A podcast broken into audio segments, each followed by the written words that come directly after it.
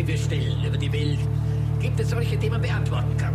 Heinz von Förster, wie alt sind Sie? Das kann man beantworten, kann man nachschlagen. Katalog, 1911 geboren, ist jetzt 90. Oder man fragt, kann Fragen, die nicht beantwortet werden können. Wie zum Beispiel, Heinz von Förster, sag einmal, wie ist das Weltall entstanden?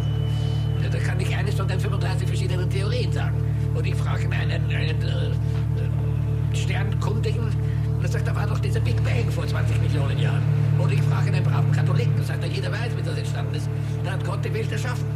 Und nach sieben Tagen war er müde und hat eine, hat eine Pause gemacht. Das war der Sonntag. Also da gibt es verschiedene sehr interessante Hypothesen, auf wie das Weltall entstanden ist. Das heißt, es gibt deswegen so viele Hypothesen, weil die Frage nicht beantwortbar ist.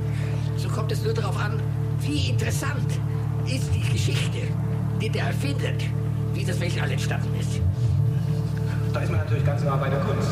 Wenn also das, wenn es darum geht, eine gute Geschichte zu erfinden. Ja. Also eine poetische Geschichte. Ja, genau, genau, das ist die Sache. Es besteht ein Zweikampf oder ein Dreikampf oder ein Zehnkampf zwischen den verschiedenen Poeten. Der erfindet eine lustige, amüsante und interessante Geschichte, die jeder sofort glaubt hat, das muss es gewesen sein. Aber Herr von Förster, die Wissenschaft, auch gerade Ihre eigenen Forschungen, das sind doch nicht nur Erfindungen oder schöne Geschichten. Das beruht doch auf Mathematik, auf Zahlen, auf Beweisbarkeit, auf wissenschaftlich unbezweifelbaren Daten. Ja.